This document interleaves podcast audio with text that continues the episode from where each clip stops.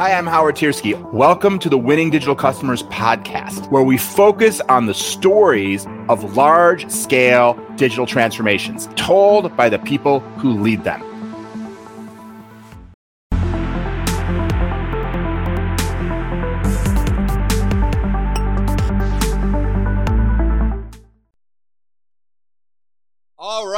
Everybody. Welcome once again to the Winning Digital Customers podcast. I have another great friend of mine with us today, David Gitow. He is a long tenured uh, veteran of the publishing industry. He spent many years uh, a, a senior role at Time Inc. Um, he's been with Hearst. Most recently, he was uh, responsible for the direct to consumer business with Highlights Magazine, a, a a memory from my youth, a long, I don't know how long Highlights Magazine's been around, but it's a long, long time uh, playing a key role in education of young young people. He's also did a stint as a chief marketing officer, chief digital marketing officer for Ashford.com. In fact, if I just tried to describe all of his experience, I'd probably run out the clock on our on our podcast today. So I'll I'll stop there. But I'm really excited to get into it, David, because he is not only a longtime veteran of the publishing industry, but of the digital transformation of publishing industry. So, David, welcome, and anything you want to add to my uh, attempt to introduce you with all of your tremendous experience. Uh, no, Howard, I think you did a great job. Everyone just reading it that I've been around a long time and I'm old. no, no, no, I didn't say that. I didn't say that. yeah, I know. I'm getting on myself. Well, you know what? The upside of us old guys is we have seen and done a lot. So um, that's why we're here to try to, to have some conversations about what we've learned over time. So, gosh, so many different angles we could get into, but but clearly, uh, the story of publishing in recent decades has been the story of the move to digital. And although, having said that, there's obviously still a business. I'm, you know, published a book myself, and we've sold thousands and thousands of copies in print.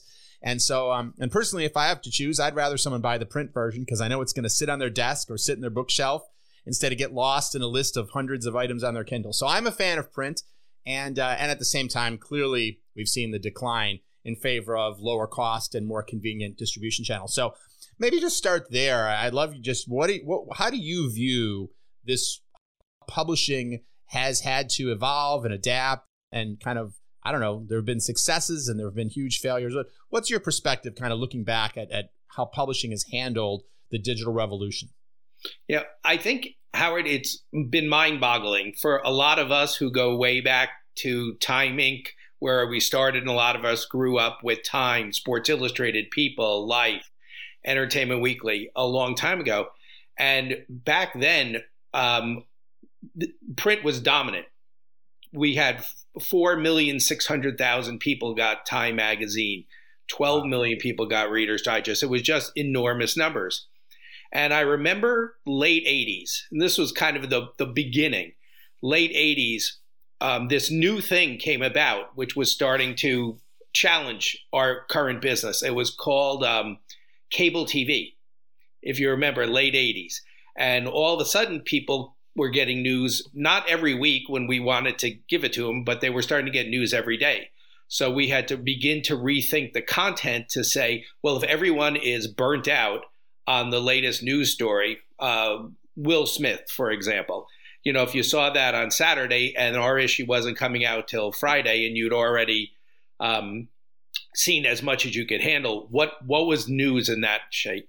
And sports and all these different arenas, ESPN came up. So that was really the beginning of shifts of content. And the other big thing was those articles were enormously long. So what happened was that sound bites. That became a word sound bites. And so content not only did you have more competitors but the type of content started to get shorter and quicker.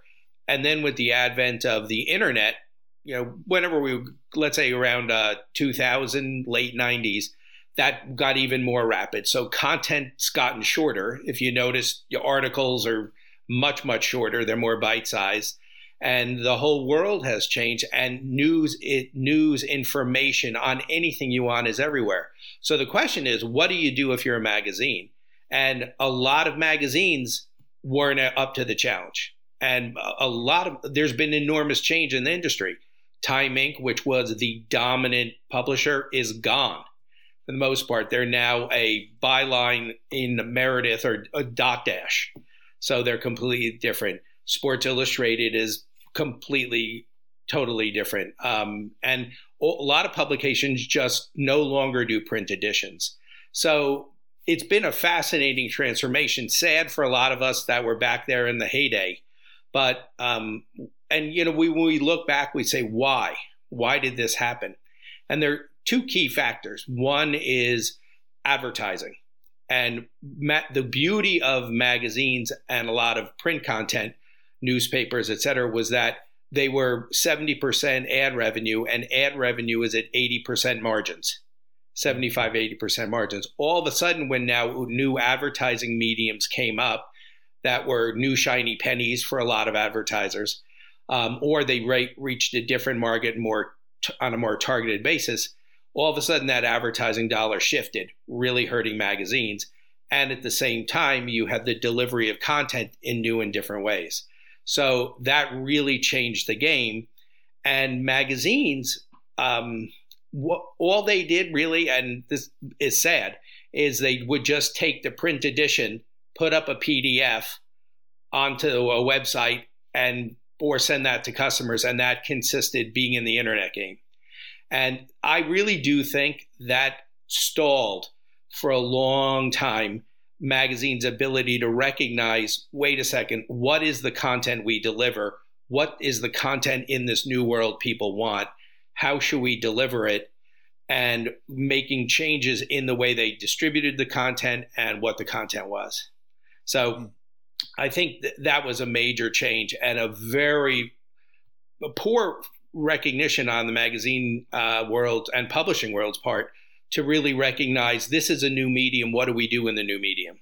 Yeah, yeah, and I, I want to dive into that more. But before I do, I want to. I'm curious if you have a, a prognosis for print. I know uh, I saw a study recently that showed that the after obviously massive declines, that over the last few years, the number of consumer print magazines has been ticking up just a teeny tiny bit over the last few years, and it almost looks like I don't know. I'm curious of what you your view on this, but you know, it has print maybe flatlined, but is there a long term future for print as a way of getting news and lifestyle content and things like that out, or are we just on a on a momentary plateau on the way down, down, down, and ultimately print as a means for delivering that kind of content is going the way you know of the eight track tape, the telex, uh, etc. Uh, personally, I think as sad as it is, it's on. It's got about 20 years left, 20, 25 years. I think if you if you actually I used to do this in the office when I was at Hearst and I was in charge of digital marketing of Hearst newspapers and we'd go around to all these people who were working on print editions and I would say eh, to pretty much anyone under 35 who gets the print edition nobody read it so I think it's going to be folks who grew up and are very comfortable in a digital world and just focus themselves that way. Once they are 60, 65, that's when I think print is going to go. So I think there's a lot of us that love print, grew up on print, are facile with it. I think over time, once those people you know, are not the key part of the market anymore or not able to sustain it, they're going to all start to transfer over to digital. Um, yeah, and I've I, heard I it said. That, I'm sorry. Go ahead. Finish that.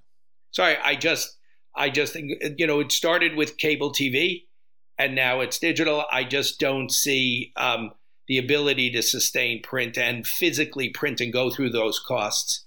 Um, it's tough. Also, you know, the other thing which uh, is very interesting when you look at the Wall Street Journal and New York Times. If you read about them, they're flourishing right now.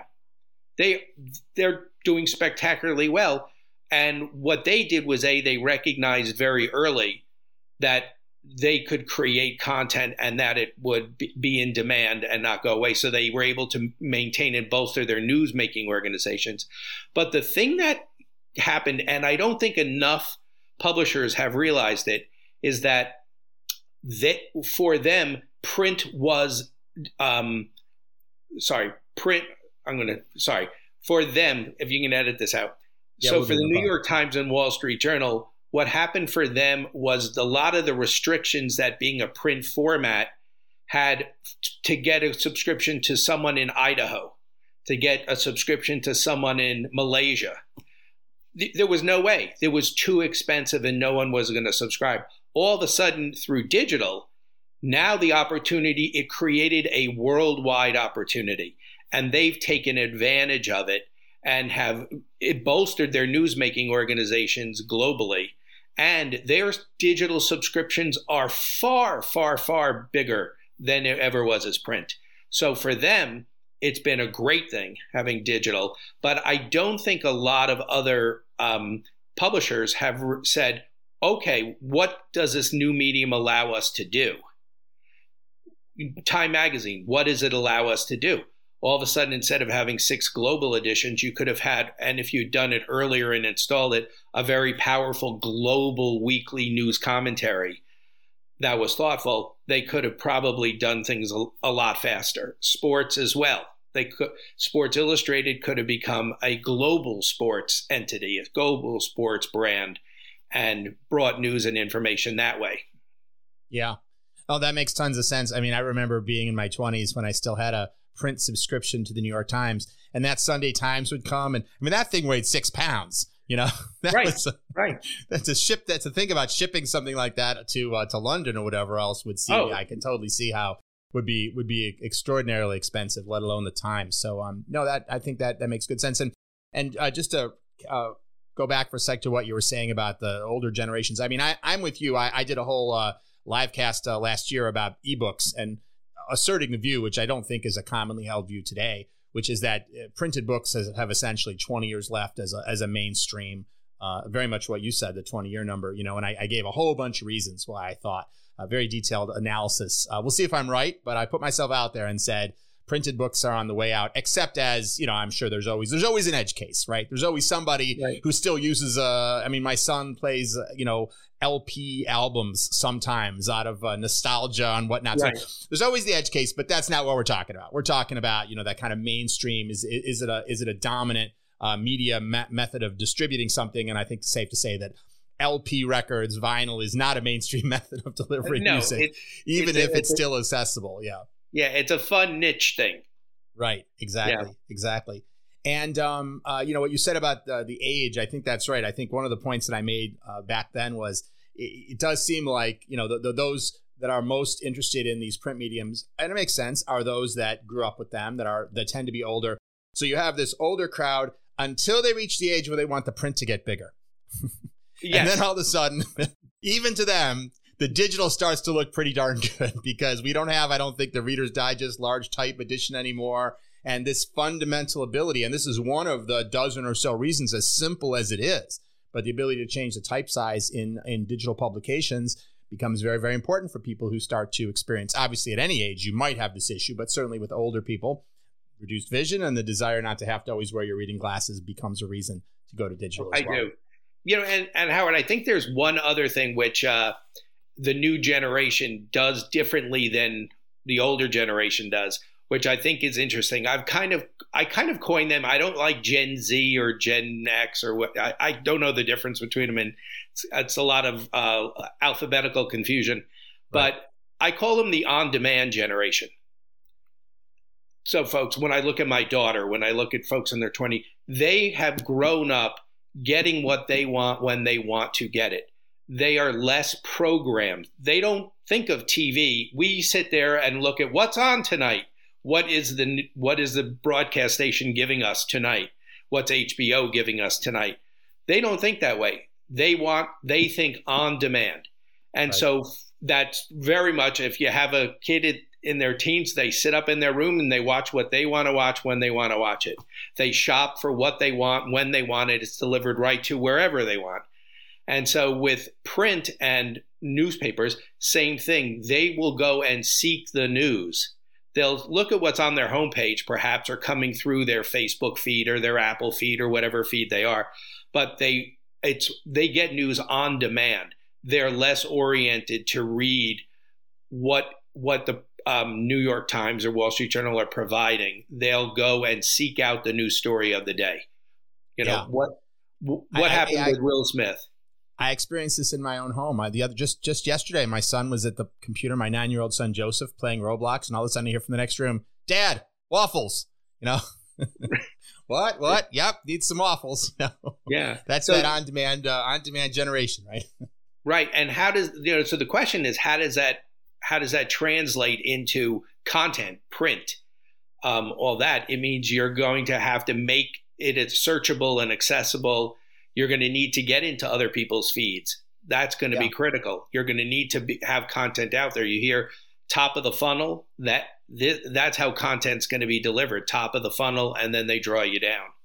Well, let's let's talk a little bit more about that. That's interesting. You mentioned things like Apple News, and um, you know we saw, of course, when iTunes came out, the sort of the disaggregation of the album into the song, right? Right. And and now with with TiVo and other kind of on-demand methods of, of watching shows, I think we've seen to some degree the disaggregation of the channel. There's a lot of people who say, "Oh, I have to go home and watch Bridgerton." Uh, you know, well, what's Bridgerton on? I don't know. You know, it's on my Apple TV, right? Or, it, or it's on my Kindle Fire Stick or whatever else. But they, it's been it's been made so easy to just find the show that it becomes less important to know, uh, you know, which service it's on. And I'm wondering, are you seeing the same thing with essentially magazine articles? And if so, because more and more people, instead of going to news providers, are going to Google News or going to Apple News or some sort of aggregator with personalization, or or just Twitter, Facebook, places like that, which essentially also serve as personalized news platforms for better or for worse. What have you observed in terms of that change, and what does it mean for someone like a Time or even a Highlights, you know, a magazine that has that kind of classic content? Yeah, well, I think Google is still the predominant method of searching for news. And so, one of the big questions for anyone who's in the content distribution business is how good am I at getting recognized by Google? Mm. Because I think that's your first wall of defense for searching for on demand. But then you have to be good at and you have to be organized to make sure that your content is being fed through the major distributors Apple, Facebook. Facebook is enormously powerful. Um, they're going through trouble right now. I'm a little worried about Facebook because of all the privacy rules. But Apple, I think, has done a good job, but isn't the first place people go. I don't think, because I don't think you're looking, there's nothing you look at at Apple on a daily basis like you do a Facebook. Facebook, you are there all day long. If you're a Facebook person, you're there all day long and you look at your feed. Apple, I'm not sure they have that same sort of natural affinity to the customer. You have to kind of go or you put on your news feed, but it's not a go-to daily activity. I think it's a little bit more of an effort. Um, and so, question is, will there be more of that over time um, emerging? I don't. There aren't that many more news organizations that have an, a go-to sort of um, uh, where you're going to go to that news organization very rapidly unless you want to subscribe. Um, local is different though, because I think there is a lot with local newspapers. Like I worked for Hearst for a few years in their um, newspaper division, and the each one of the newspapers, uh, San Francisco Chronicle, Houston Chronicle, had very very strong, well received um, digital newspapers or they had websites, sorry, websites. And so with very good traffic. And I think that's a place that people go on a local level more frequently because that news you know has to be curated for you.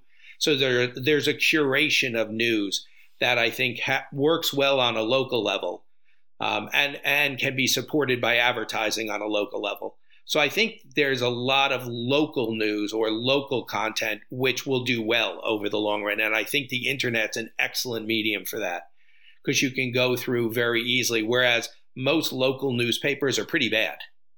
Um, you know, if you once you get out of the New York metropolitan area and you look at some newspapers from out of town, uh, out of the New York area, they're not the greatest newspapers. They take the te- generally take um, Associated Press or generally uh, May News, cobble it together into a newspaper. But there's not as much in depth reporting anymore. But with, when you have digital and you can get big numbers, uh, I think you'll see a lot of flourishing of local local news, local information, whereas it's harder on a national level to be able to support a huge organization.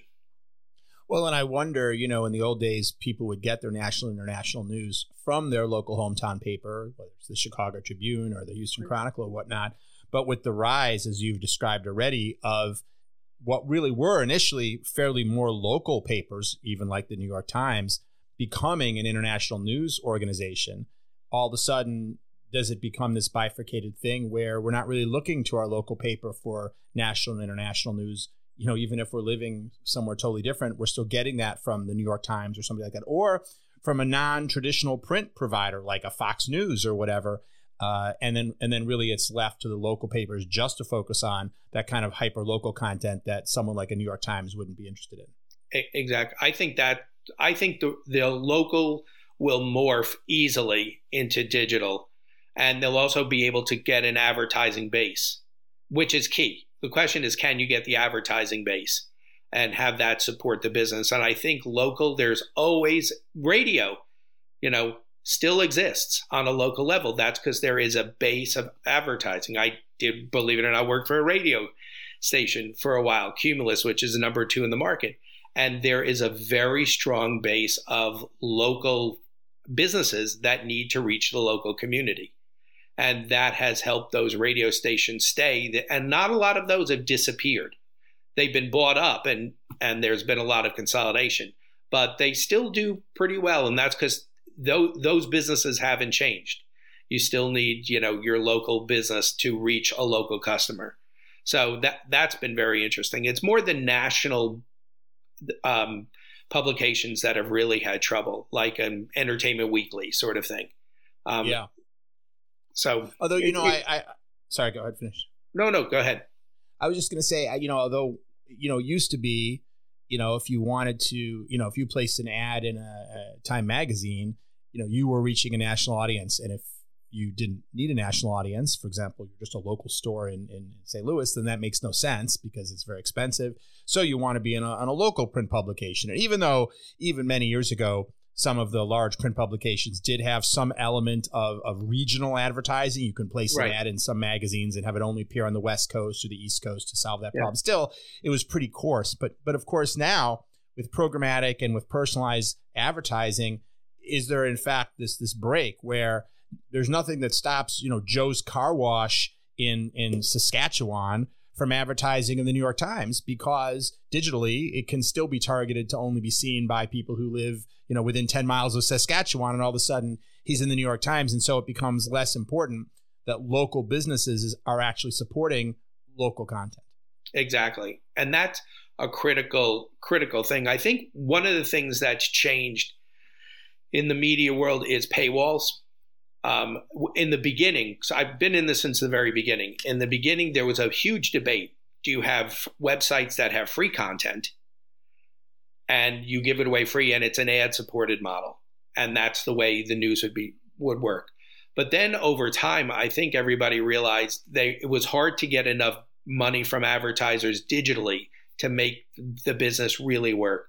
So you had to go back to the consumer and say, okay, what if I give you more access, or if I continue to give you access, or give you more access?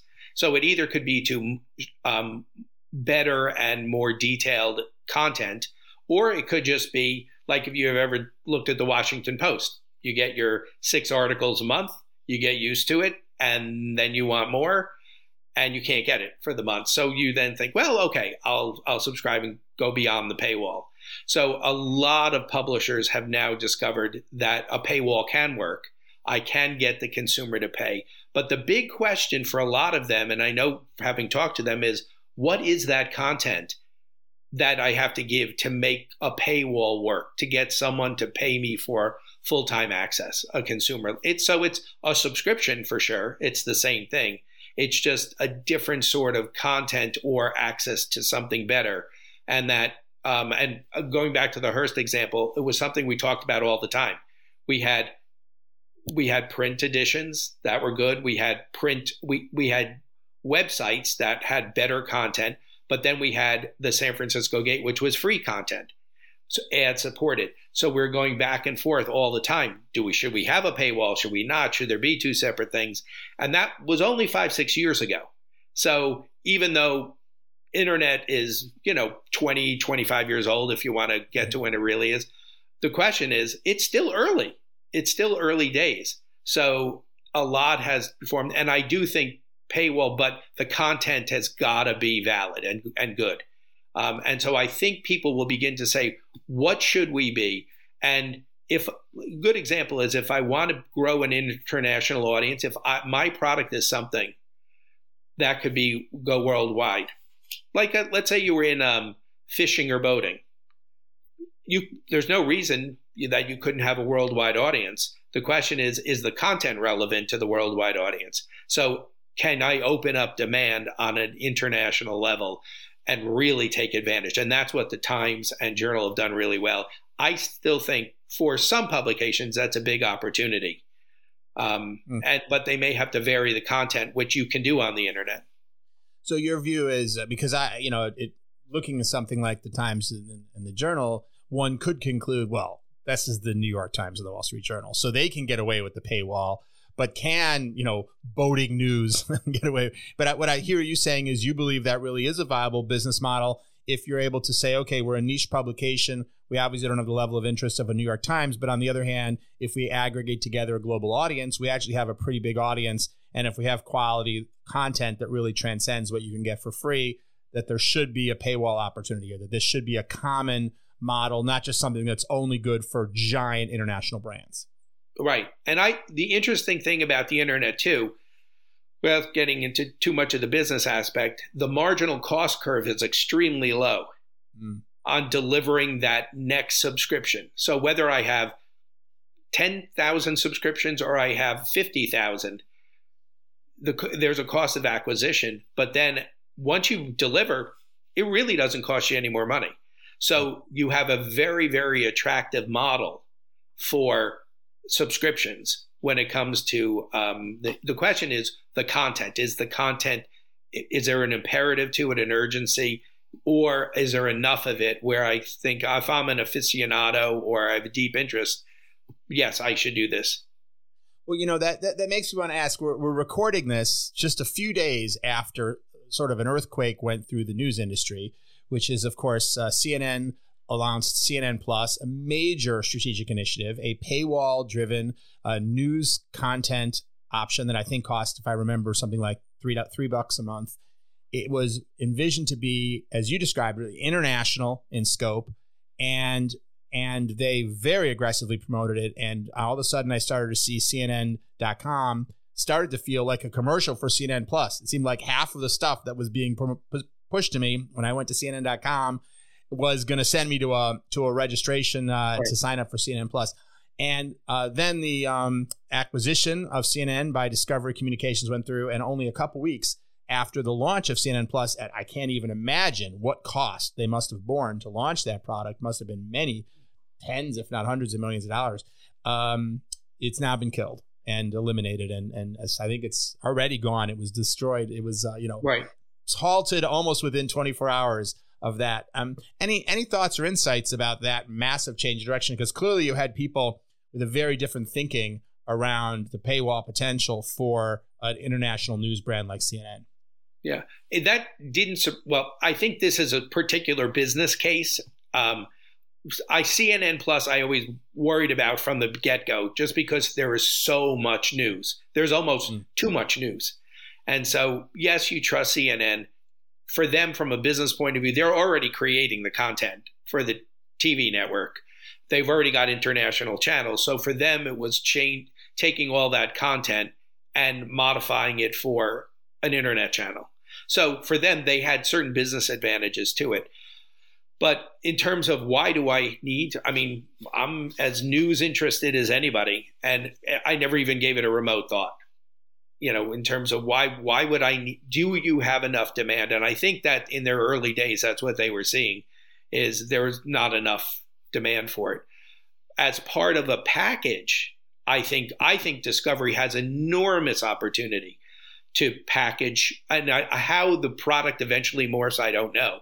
But they have so much. They've got anchors of HBO and HBO Max for entertainment, at uh, TBS. They've got tons of entertainment then they've got very specific interest, enormous amounts of specific interest. So I think they can become a formidable player over the long run. And one of the anchor points will be news too. So you get news all the time with CNN Plus. You get entertainment when you want it. You get great channels, discovery channels, and you know you can see swamp people and all all that sort of stuff right in your home. So I think that that will create a behemoth. That's my opinion and my guess is it will create a behemoth. Um, in the in how it all fits together, it's a little hard of a story to promote, but uh, from a marketer's vantage point. But I think they'll figure it out, and I think they will have a very formidable. And so there'll be you know the three, four, or five anchors that will be the streaming anchors. You know, Disney mm. for sure. Um, you know, and uh, and Netflix, Netflix and then course, there'll yeah. be four or five others, and there'll be more consolidation, and eventually there'll be cable channels, just like there are now. It'll just come over your internet. Mm-hmm. Yeah, yeah.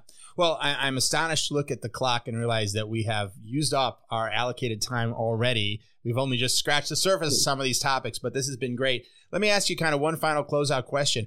What are you excited about? If you are going to start something new right now or kind of guide someone to say, in terms of the world of media, this is what's new, this is what's cool, this is what's exciting, this is where the potential is. What is the the plastics of our uh, of, of the next uh, the next era that we should all be looking at? Um, I'm very excited about the evolution of streaming. That's I think you know trying to anticipate game theory it out and say where do I end up. Uh, I think that's one um, is where does streaming end up and what if you game theory it out what's the eventual end of it and what will emerge out of it um, and then this the second thing which I, I still look at and i'm amazed 20 years 25 years after go, leaving Time Inc. to go to a startup to, in the startup.com days i thought we'd be farther along but i think there's so many small and medium sized businesses that still are trying to figure out how they um, work in a digital age. How do they make Facebook work for them? Um, it's a little off the topic we were initially on, but I that's where what I love is how do you take these businesses like I work for Highlights, small medium sized business, good revenue, incredible brand, but weren't really addressing the the um, market, and we really beefed up digital for them. So I think for companies, and I'm seeing it now, I'm consulting. I am going into companies, and that's what I'm looking at. Is I still think there's a huge opportunity for small, medium-sized businesses to really look at what they do and figure out how do I use the internet. Um, it's only 20 years old, so there's new generations. But I think that that's also what excites me is companies getting much better at using it and adapting their products but also their selling and their marketing. So, yeah, amen. Couldn't agree more. Well, David, you mentioned you're doing consulting now. Um, obviously, you bring to that tremendous knowledge and expertise as you've just been demonstrating with us over the last 30 minutes or so. If someone wants to reach out to you or, or learn more about you, where would you send them? What should they? Where should they go? What should they do? Um, they could look at me at on LinkedIn or my email is dgitow, G-I-T-O-W at gmail.com. Okay. Well, very nice. Well, we'll put those and the link to your LinkedIn profile in the show notes for anyone who's looking for it. And uh, David, thank you so much. This has been an illuminating conversation. Really appreciate your being here. Thanks, Howard. It's been a lot of fun. I enjoyed it. Great. And, and uh, thanks to all of you as well, as always, of course, for listening to or watching the Winning Digital Customers podcast. So happy to have you. Look forward to seeing you next time. And until then, keep transforming.